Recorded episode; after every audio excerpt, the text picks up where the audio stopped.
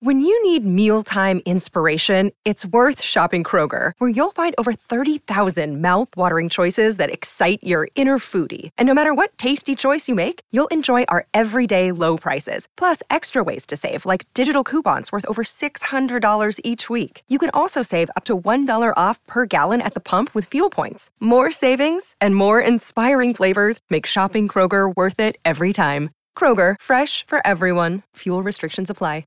Another day is here, and you're ready for it. What to wear? Check. Breakfast, lunch, and dinner? Check. Planning for what's next and how to save for it? That's where Bank of America can help. For your financial to-dos, Bank of America has experts ready to help get you closer to your goals. Get started at one of our local financial centers or 24/7 in our mobile banking app. Find a location near you at bankofamerica.com/talktous. What would you like the power to do? Mobile banking requires downloading the app and is only available for select devices. Message and data rates may apply. Bank of America NA, member FDIC. Welcome into the DNVR Draft Podcast, presented by DraftKings Sportsbook.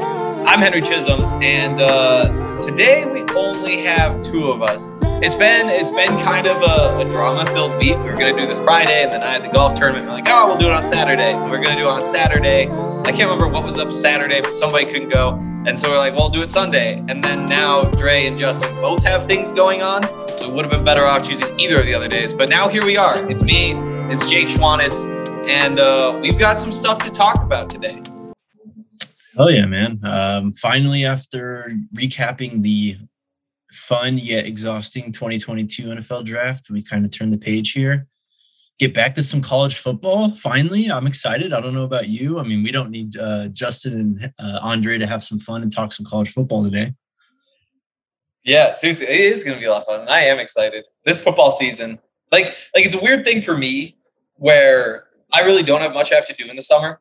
Like I still have to like do the podcast, get some written stuff up. There's no driving up to Boulder. There's no like late nights and building my life around CU. And so that part of it's nice, but at the same time, I'm just spending all day thinking about football season and when the Buffs are back and mostly when the Broncos are back. I'm so excited to see those guys play.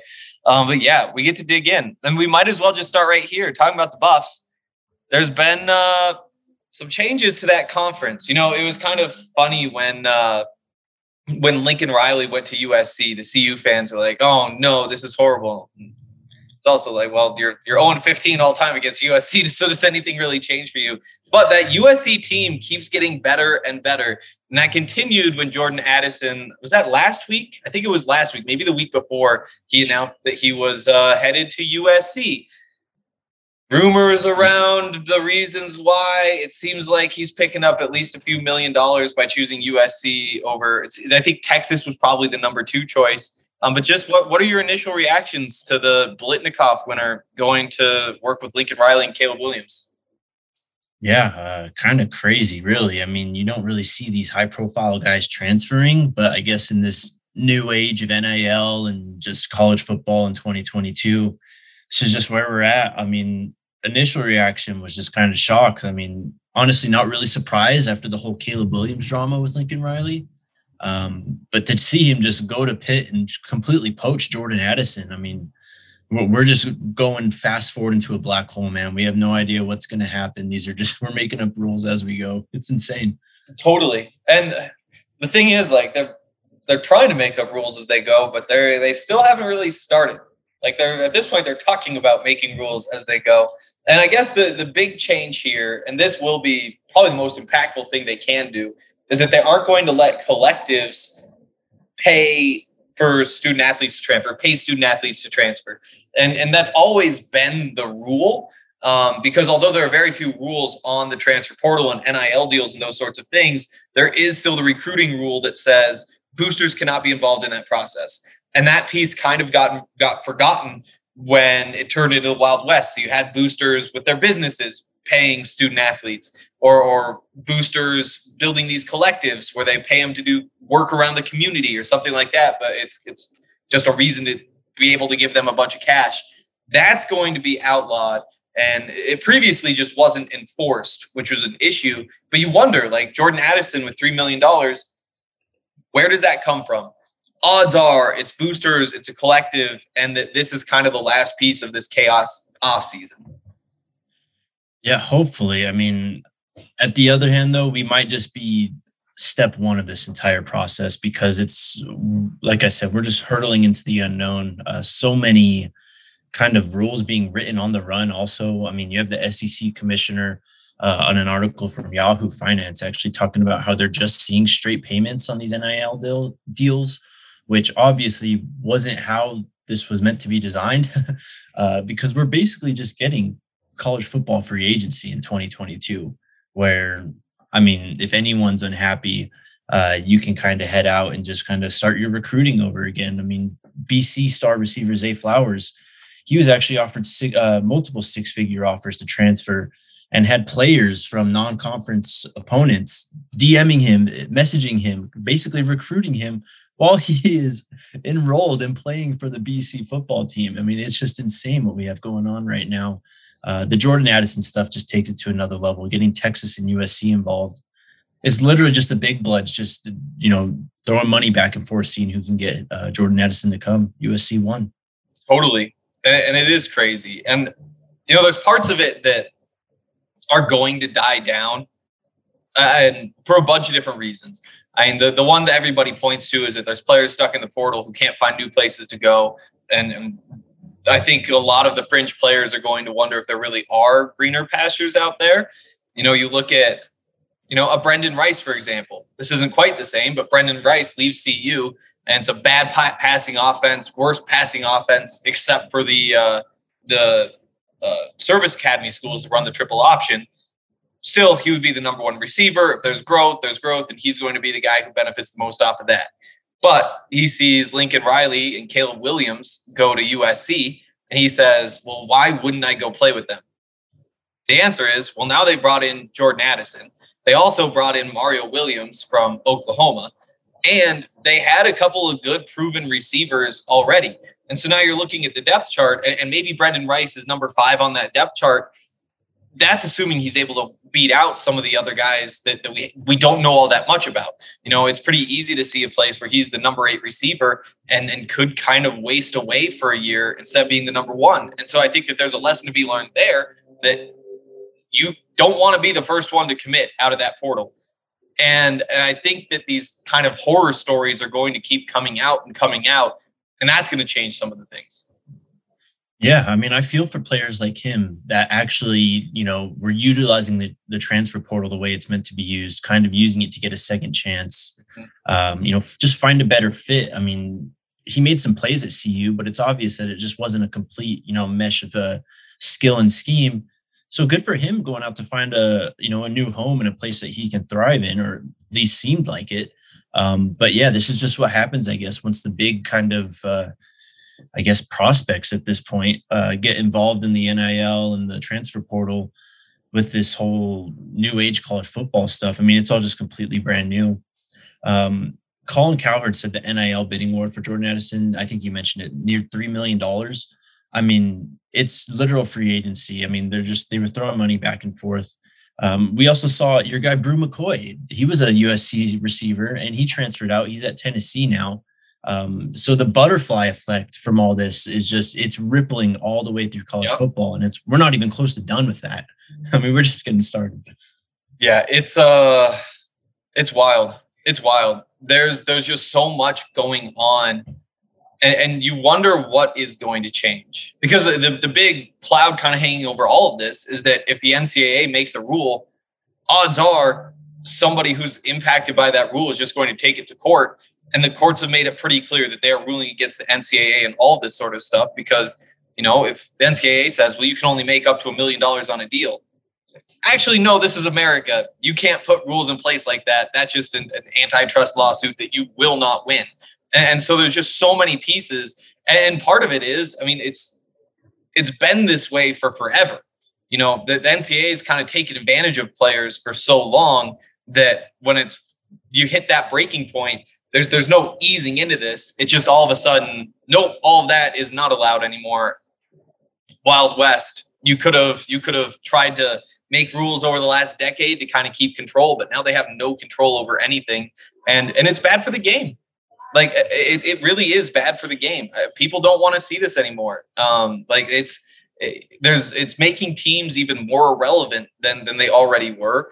And it's good for the players. And I just don't know how you balance those two things, because long term, if people aren't watching college football because there's three good teams, first of all, I would say that's kind of been historically how college football works, is that there's three good teams every year. But if people aren't watching, that money is going to go away. And all of a sudden the opportunity's gone for everybody.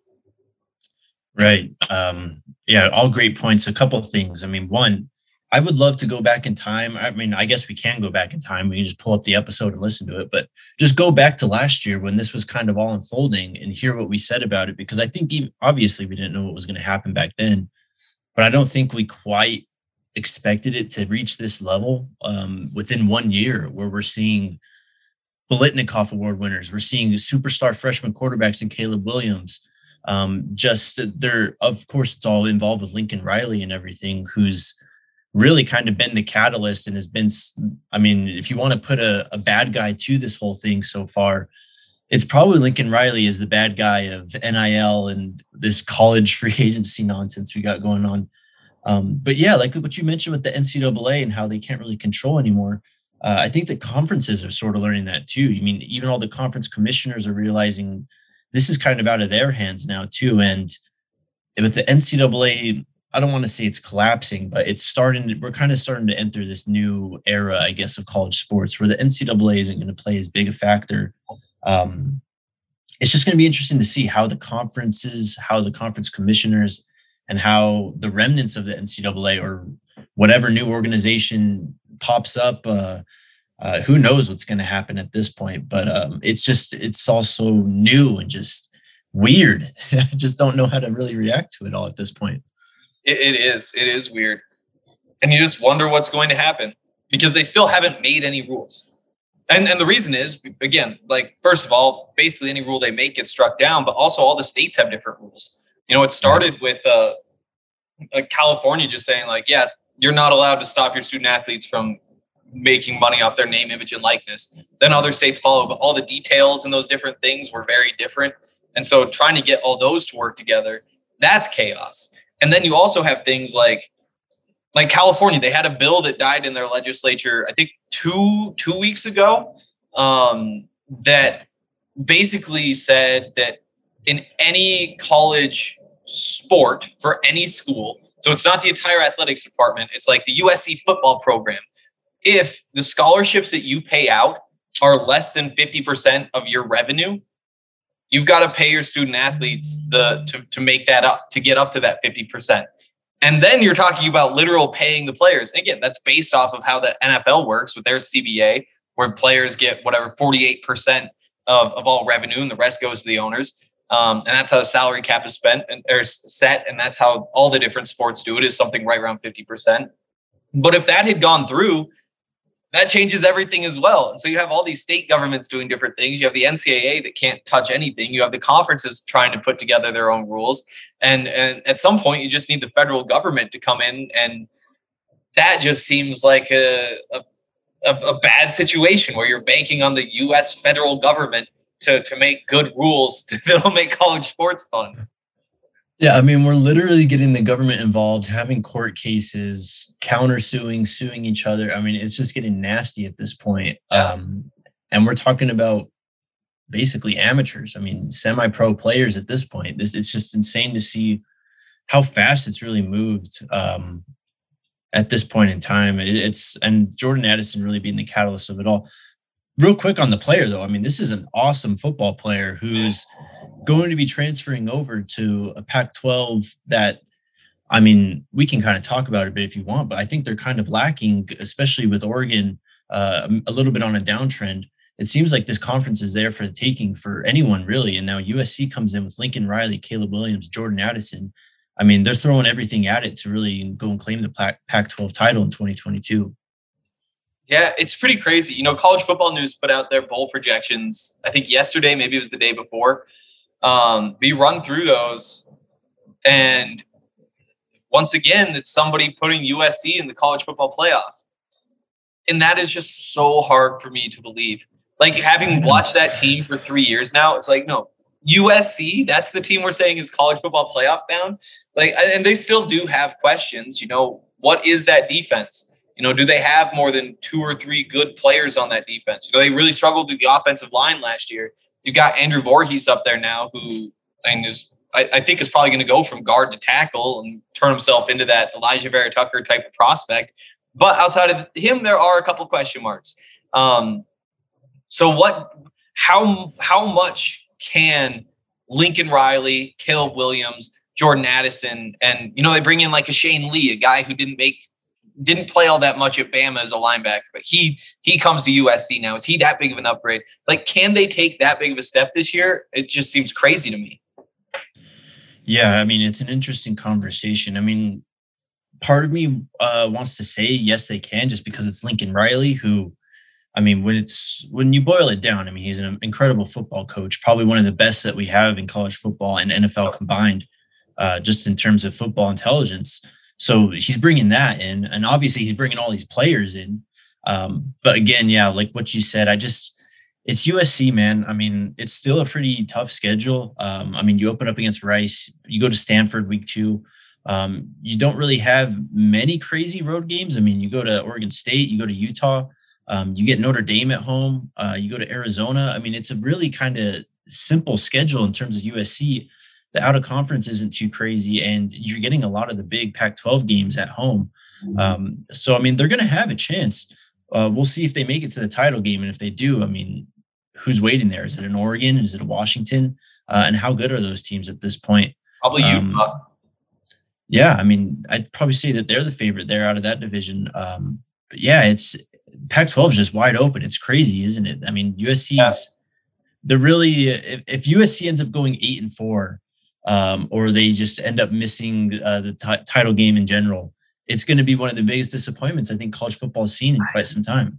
I see it and say, like, well, this is a team that didn't just lose to these teams, lost to these teams by double digits last season. By double digits, they lost to Stanford, to Oregon State, to Utah. I can't blame them for that one. To Notre Dame, to UCLA, to Arizona State, to Cal. They lost all those games by double digits.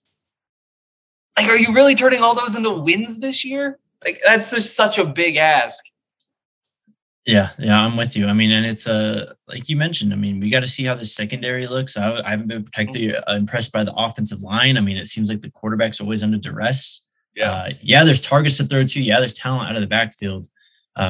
But who knows? I mean, Clay Helton was such a kind of shit show as we got towards the end there last year that maybe just bringing in a better coach and Lincoln Riley does kind of help it all. But I don't know. We'll wait and see, I guess. It's going to get crazy in the Pac-12, though, Henry. We got some headlines. I know, especially now that they're done with the divisions in the championship game.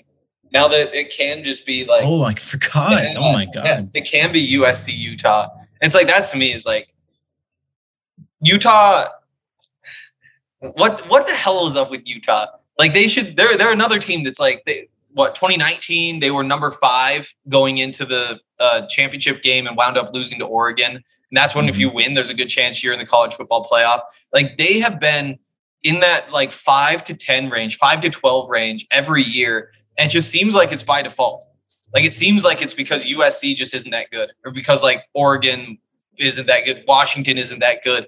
But I mean, maybe that's just disrespectful. Maybe Utah actually is the real college football playoff contender here, because it's not like they lost all that much. And they're like, what, Cameron Rising, was he a freshman last year? Now he's a sophomore at quarterback.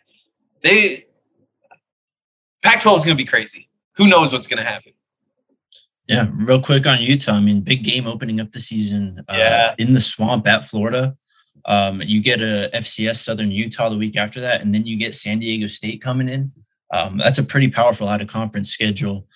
You also get games at Oregon. You get USC in Salt Lake City. You got to travel to Tempe too. I mean, there's some tough games on the schedule for this Utah team. But yeah, they're kind of like the almost the Pac-12's anti-Pac-12 team. I mean, they're always about running the football, playing defense. Just sound good football, technically sound. They're not going for all the speed and the flash of the Oregons and the USC and all the highly touted recruits. They just consistently churn out good football teams. So yeah, that's going to be probably the biggest roadblock in front of USC, I'd say, this coming season. Probably. And I mean, you brought the Utah-Florida game. The other big one for the Pac-12 is Oregon-Georgia. And you get that early in the season. Georgia obviously lost so many pieces from last year. Oregon beat Ohio State in a similar situation last year. Those are the two big ones for the Pac-12, where if you wind up winning those two, and then you can just not embarrass yourself in the rest of like USC doesn't lose to Rice or Fresno or whatever, like you're gonna be in good shape. Yeah, I mean, go ahead. I was just going to say real quick, I mean, you're going to see this kind of weird, like, cannibalization of college football teams and their resumes and schedules, because obviously USC doesn't have any of these big games. So they're like rooting here for Oregon to beat Georgia. They're rooting for Utah to beat Florida, and then they got to beat them. So yeah, just crazy. We got more though, like you said. We do. We've got the even bigger drama that was happening in college football. And then after that, we're actually going to get into Pat Surtain. We want to talk about where Pat Surtain would fit into not just his draft class, but all these recent draft classes. You know, where is he as a prospect? Where is he as a player at this point too? And that's going to come up later. But like I said, we got some big drama in just a second. First though, DraftKings Sportsbook is incredible. They're presenting sponsor this podcast. They're also just a lot of fun. The Avs are about to kick off another series. Face off another series. I'm not sure how that works. But Tuesday night, it's going to be a bunch of fun. I think they're like minus 235 to win the series. They're minus 110 to win the first game in regulation, though. So that's where I'm going to be going. If you're more of a basketball guy, you can sign up right now. Bet $5 on any NBA team to win their next game. You'll get $150 in free bets if you're right. It's an awesome promotion. You got to use the code DNVR when you sign up. And like I said, if you do that, bet $5 on any NBA team to win their next game, get $150 in free bets if they do. It's promo code DNVR, only at DraftKings Sportsbook. Must be 21 or older, Colorado only, new customers only, minimum $5 deposit. Restrictions apply. See DraftKings.com/sportsbook for details. Gambling problem? Call 1-800-522-4700. Also, Breckenridge Brewery. Like I said, Avalanche in the playoffs. They're still going. Drink some Avalanche Amber Ales. They're really good. They actually just posted a recipe on their Instagram for, it's like Avalanche beer brats. And I got really confused. It's surprising to me that the beer changes things when you cook the brats in it. You know, like it just seems like oil anyway. Have you ever had beer brats? I'm sure I have. Like, I'm sure at some point those brats really there's like, what even is a beer flavor when it's not in a beer? I think it's just me wrapping my head around it that I can't get done.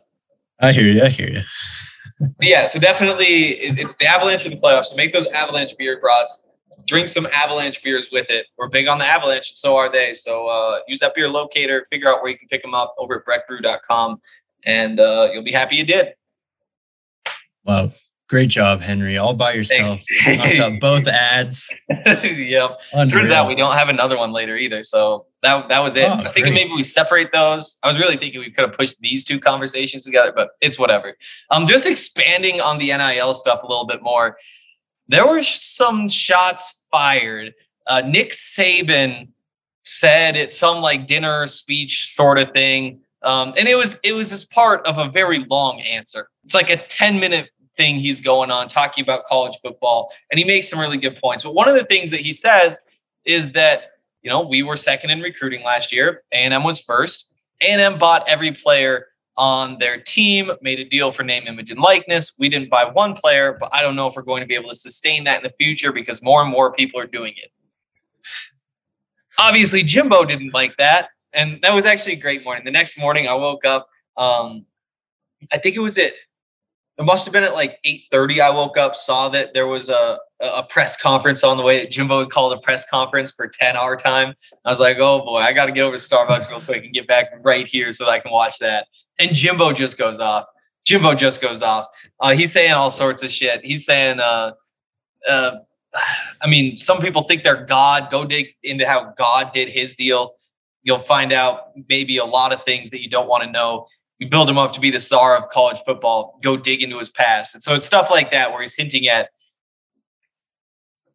Nick Saban does things in a shady way. And as somebody who like spends a lot of time around like college football circles, everybody knows that. Like everybody knows that Nick Saban has not had the cleanest hands as he's gone about this. It's Bama football. You think that nobody got anything going to Bama football? But beyond that, I mean, it's SEC football. And it does seem like there's always been this thing in the SEC where everybody is, you know, sliding the bag under tables, sometimes on top of tables, and nobody's going to call anybody out about it because they're all doing it. And if they all do it, then it's a level playing field, and it just sets the SEC apart from the rest. But this seems like it could be kind of the end of that. Right. Yeah, massive drama. I mean, you want to talk about mudslinging, and from two guys that worked together, too. Jim Roberts under Saban at LSU about 15 years ago. But, yeah, I mean, just insane. Just on what you said, though, I kind of got flashbacks to, you know, the SEC has always kind of been involved in, you know, stuff like this, paying players and everything. I think back to that one Ole Miss class. I think it was the big one in 2014. I think it was the year, right, when they had Kimdiche. I think that was the year they got A.J. Brown, too. And they surprised everyone on National Signing Day. They go from like 8th in the country to like first overall class just on signing day. And that was kind of one of those... one of the times not too long ago where everyone kind of raised their eyebrow going, there's something going on here. I don't know if it's to the level that Saban suggests that A&M is doing, because that is a hell of an accusation. Straight up saying A&M bought every player on their team. I mean, come on. That's that's pretty extreme. And Saban himself, who, as you said, Henry, I mean, it's not like his hands are clean. He's probably, you know, shook some hands and slid some money into the table, or, you know, maybe done a favor for a prospect every now and then that, you know, of course, the NCAA is real tight on what you can and can't do. It's just insane. I mean, just to see them be going back and forth at each other like this. I'm for sure circling this Bama A&M game October 8th. Coming up in a few months. And let's go. Yeah, that's going to be a lot of fun. But the truth is, I mean, you can buy every player like that. That is now allowed. Like if you have NIL deals set up, and again, like there are some little hurdles you have to jump. Like there's some things that kind of block that path. You know, you can't make an NIL deal that says you're coming to school here. Like it can't be contingent on being on school, playing for that team. It's the same thing. You know, I don't think anybody said this, but you know, I'm pretty sure PHNX had a deal coming with Jaden Daniels down there. And then that's another one where if they had gotten that deal through, there's nothing you could put in a deal that says, if you leave, this doesn't work anymore. And so that could have like burned those guys down there. So you have that sort of stuff that's happening as well. And again, like the boosters can't be involved at that point. Nobody's enforcing it. And one of the things that Jimbo said was that, you know, I'm not involved with the boosters. I don't know if they're paying these kids. That's up to them. But then like 2 seconds later says they didn't break any rules. It's like, well, you can't say they didn't break any rules. And also you have no idea what they did. Like those two things do not work together. And yet like the whole booster thing that should be going away. We'll see how exactly that works out. But real drama here, real drama. Yeah, for sure. I mean, I can't help but think that Jimbo's kind of leaning into it a little bit much. I actually saw an interview he did with a local TV station out there in Texas, and they got into it about this, and Jimbo made it an emphatic point to say that only one of his, I don't know, 11, 12, 13 early enrollees, so I'm assuming kids that enrolled for this previous semester that we just finished, he said that only one of them had an NIL deal, which cool. That's fine. I mean, it's only your early enrollees though. You still have the most of your class that's joining the team right now and in the fall. So a little bit of a technicality there. I mean, I think that Nick Saban obviously regrets saying what he said. I think that he didn't completely mean what he said, obviously. I think that he kind of, you know, he just started talking and ended up saying things that he just ended up regretting. But it's also interesting, 5 days before this whole controversy, you had Nick Saban saying, one of the things I'd like to see us to be able to work back to in college football is it's always had parity, which no, college football is not always had parity. And two, well, if you want some parity, man, you can't be calling out A&M when they out-recruit you, even if they pay the players or not, you know? I mean, you can't have both sides here. It is. I mean, the guy calling for parity can't be the guy who's the one who's the most responsible for not having parity. Again, like you can't blame him for trying to win a championship every season at Bama. Like, it's not his responsibility to be like, you know what, we might go half speed this season and just try to throw some parity out there. And I do believe that there's part of him that does think like, yeah, it'd be good if we could just get college football in a better place, like get more teams out there. But nobody gives a shit what Nick Saban has to say about parity. Like you don't need to be talking about parity. But on top of that, you know, he did say, like the day after the Jimbo press conference, or might have even been that afternoon, he went on a radio station. But he basically said, like, yeah, I stand by the points I made. I shouldn't have named anybody in particular. And he was absolutely right. Well, no, he's not, because I like the drama. I think college football needs more of this stuff. Like I spent the rest of the day thinking, like, is there a world in which like the Buffs beat USC and then Carl Durrell gets into it with Lincoln Riley afterward, and then all of a sudden the Buffs are relevant nationally? It's like, that's probably the dream scenario right now. So I don't want to say like he should not have done it, but when he does say things like, you know, we're in the newspaper. Just read the newspaper, and you can see people are cheating. Like. You can see that all these deals are coming through, that the money is changing hands and that it's happening before they're going to school anywhere. Like, it's not like this is any sort of secret. We know everybody's cheating, and we know because you can literally read about it in the newspaper. And he's totally right. Yeah, it's, I mean, like I mentioned, but it's been apparent many times in college football when you can see that something is going on that is not exactly being talked about. I mean, you know, you mentioned the Ole Miss recruiting class from 2014 or whatever year it was. Think about Johnny Football, man. I mean, how much money did he earn in college that was coming under the table? A player that, I mean, he suspended a half that one time. He actually got caught for like selling autographs or something. I mean, it's crazy. Not to mention, I mean, just the hypocrisy in college football just makes me laugh sometimes. Yes. We have Saban here talking about parity, and then you have Lincoln Riley, the one who's preaching for NIL guardrails and, you know, just rules to kind of keep that in check. It's just hilarious how this stuff all kind of works out, though.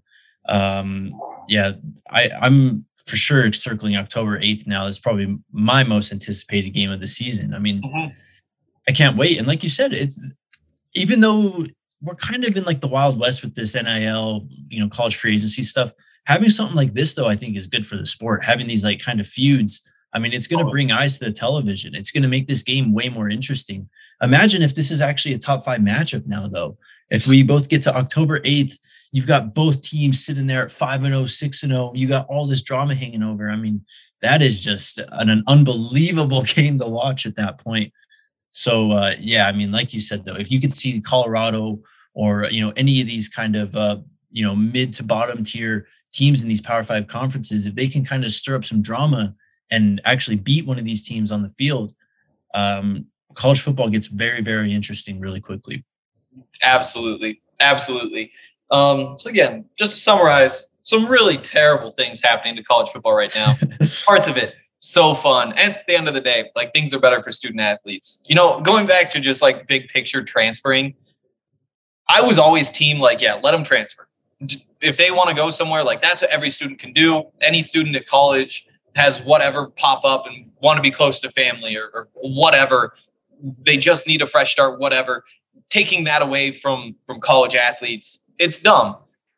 We are kind of at the point now, though, where those aren't the players who are transferring.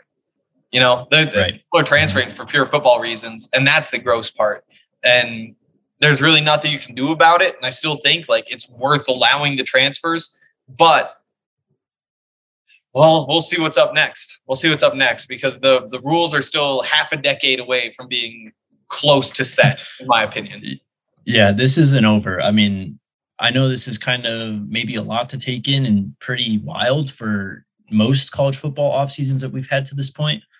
But yeah, I mean, I could, if this is how it is in first year of, you know, NIL and player deals and all that, just imagine what's going to happen down the road. I mean, we're only seeing the start of this. Absolutely. Let's transition here into the Pat Surtain talk. And I want to talk about first as a prospect.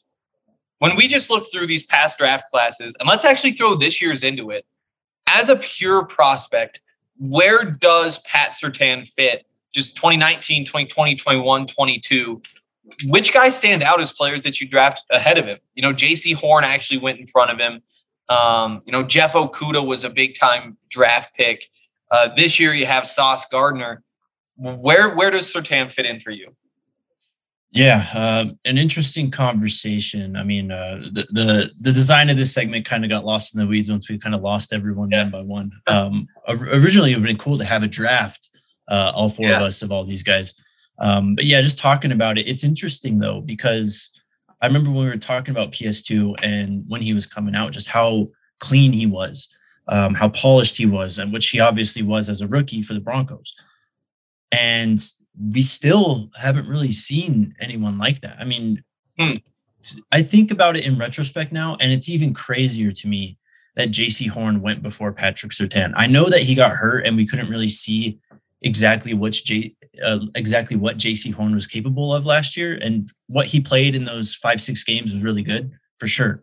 I'm not trying to diminish that, but man, it is insane that a player as polished, as young, as athletic as Patrick Surtain wasn't even the first cornerback taken in his class. And when you look at it, maybe outside of Stingley, who even him, I mean, he was kind of a shaky prospect. I mean, Sauce was pretty clean too.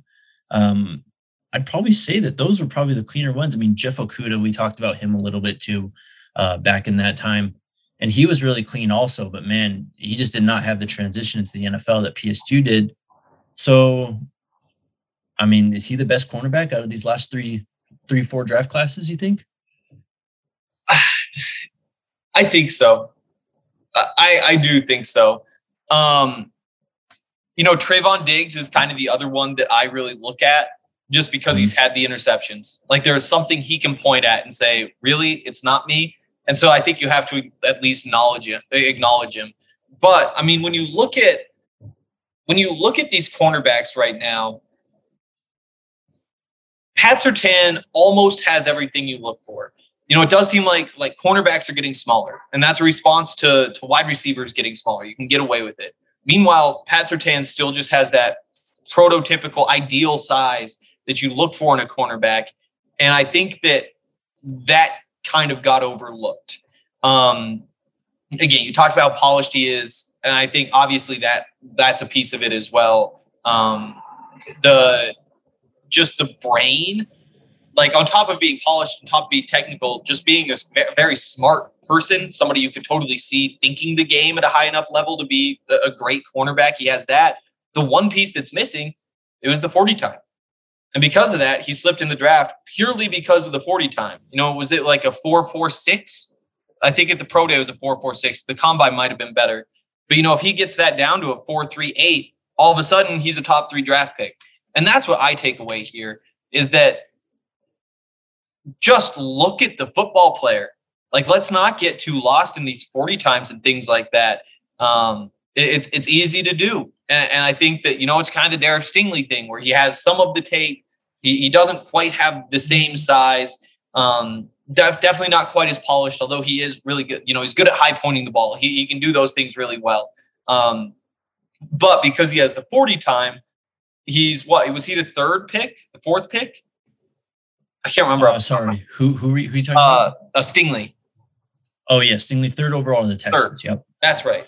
So, again, like, just because he's also missing kind of that one trait, Surtain missing that one trait, but because the 40 time favors Surtain, because that's a trait he has, he's a top 3 pick instead of slipping to 9. Yeah, it's an interesting conversation. And then I went and looked up the 40-yard dash. I mean, it was an unofficial 4.46, which, I mean, there's obviously a lot quicker guys, but come on, man, 4.46. We're not talking about, you know, DeAndre Baker's 4.9 or whatever he had. This is still 4.4 is a number that you can live with. Absolutely. But yeah, I mean, that's a great point. I mean, so going back and looking at, I think the top cornerbacks is where you start from each kind of respective class. And DeAndre Baker, I think, was my favorite corner back in 2019. Obviously had a lot of problems with the law and stuff. I think he's on a team, if I'm not mistaken right now. Double check it. Yeah, he's on the freaking Chiefs. Of course he is.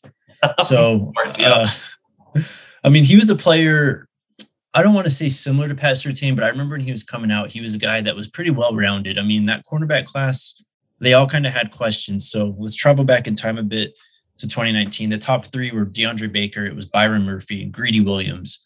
That's kind of where everyone was deciding between. And DeAndre Baker was, you know, kind of that more physical corner, I think, which is why he went first out of all these guys. More physical, had some of the more natural traits in terms of speed and everything. And Okudah was just a really clean prospect. I remember he was so clean in his back pedal and just technique and guarding receivers. And then you go to 2021, that's where PS2 and JC Horn are. It's just interesting to me because it seems like Surtain's kind of like a combination of DeAndre Baker and Okudah, where you get the physical traits of Baker, you get the kind of physicality and willingness to, you know, really beat receivers up and just actually play football, compared to a lot of these corners that come out and don't really care for tackling and all that. You get that, pair it with Jeff Okudah, his just clean technique. You know, feet never get crossed. It's just impressive to watch. You saw it as a rookie last year. I mean, he was hanging with Jamar Chase and a bunch of other, Keenan Allen, Travis Kelsey. I mean, he was doing it all for the Broncos last year. So yeah, it's he's probably the combination of it all. I mean, another guy we're throwing out there too is AJ Terrell from 2020, who's really kind of turned it around after a shaky rookie campaign. He's really kind of looked as one of the best cornerbacks in the league at this point now. Yeah. So yeah, it's, I mean, really, I don't think you can do better than PS2 these last 3-4 years. Yeah. And I think I totally agree, but just looking through, you know, the guys who haven't panned out, it is kind of the 40-time guys. Like, you know, you throw like CJ Henderson in that category, just like freak 40-time. But let's see, because Newsom helped himself, Farley helped himself. Terrell wasn't a 40-time guy.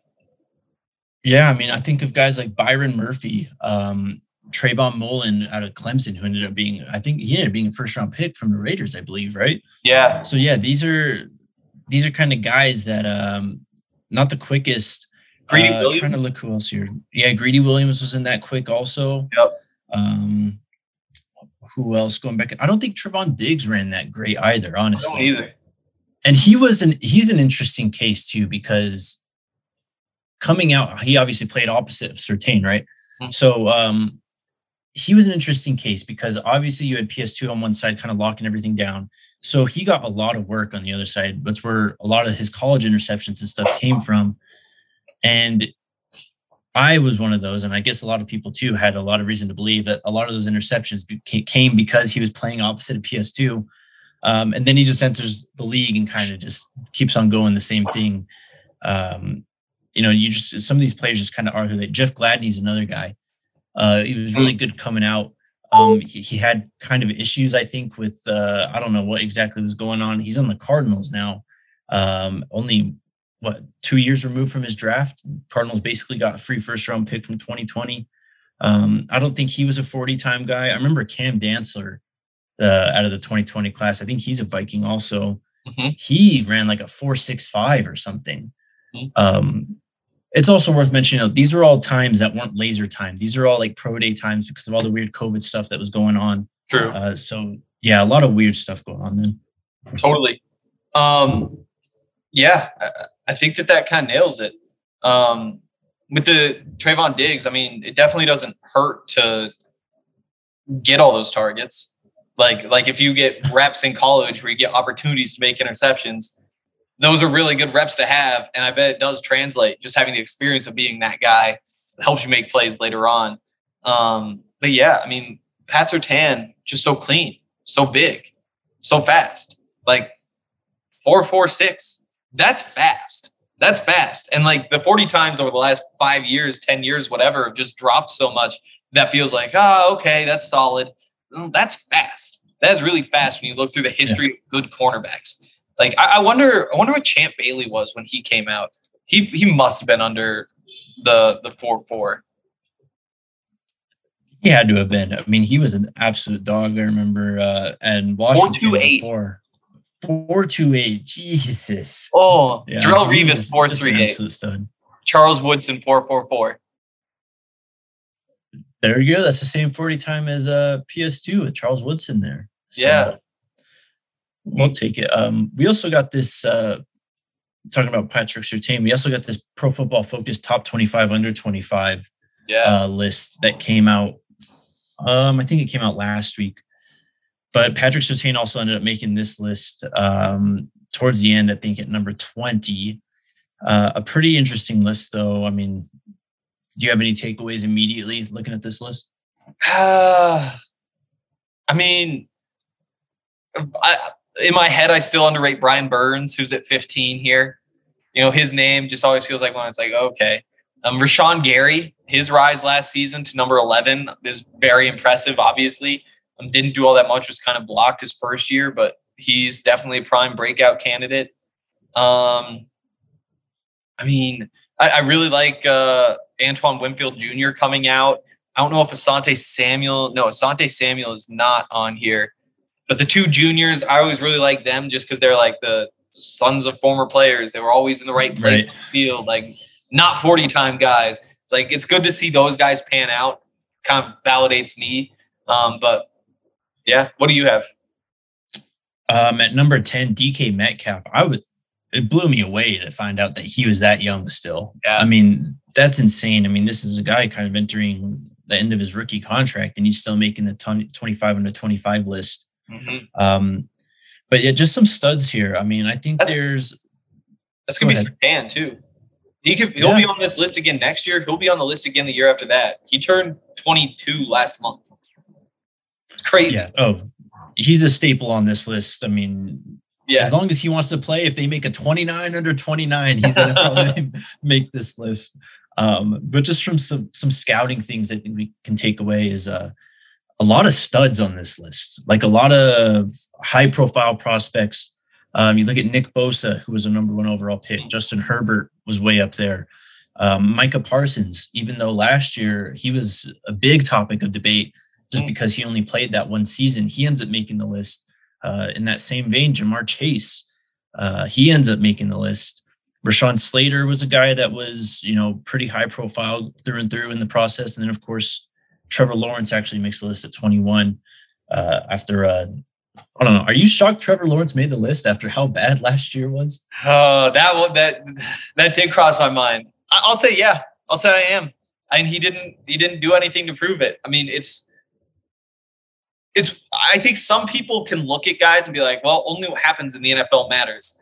And there's something to that, but I do think you can learn a lot from college football. And what we saw from him in college, you're still willing to bet on him. That is an important part of the story. But yeah, to have him up that high, I don't know that I would have put him on the list. Yeah, a little bit of a tough one. I guess real quick to wrap it up, though, a surprise I'd say is number 16, Creed Humphrey from the Kansas City Chiefs. I mean, we talked about this last year after the draft. I remember we were all like, oh, they got Creed Humphrey in the 4th, 5th round, whatever it was. Like, that's insane value. And I don't know, but took him less than one football season and he's already making this list. Not good news. They also mentioned Trey Smith, too. Their two youngest offensive linemen, these Chiefs. That's tough. You got anything else? I feel like I'm good. Yeah, I think we're good here. Oh, I should mention, if you're looking for more on this PS2 stuff, I do have an article on the site. By the time you listen to this, I'll have a tweet up, but if you just go to the site, it's on there. It's basically just how good can PS2 be? It's a Broncos film room. Just head to the Broncos section. It's right there for you. Absolutely. I still haven't had a chance to check it out. Can you give us like the 2 key takeaways from it? Yeah, sure.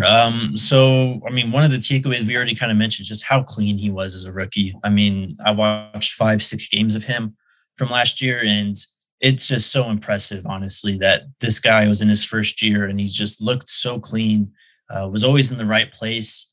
Even when he was kind of at times not his best plays, I wouldn't say it was because of a lack of ability or lack of not knowing where he needed to be. It was just, you kind of saw him processing at the time where he was just like kind of, you know, a little frozen on the field a bit, just a split second though.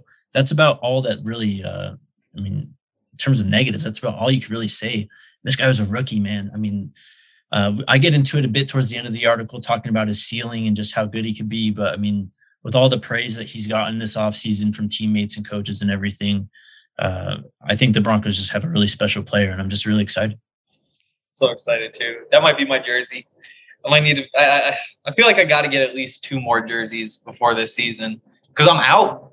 Like I've got like Emmanuel Sanders, I've got Vaughn and Peyton. You know, I don't think I have anybody currently on the roster.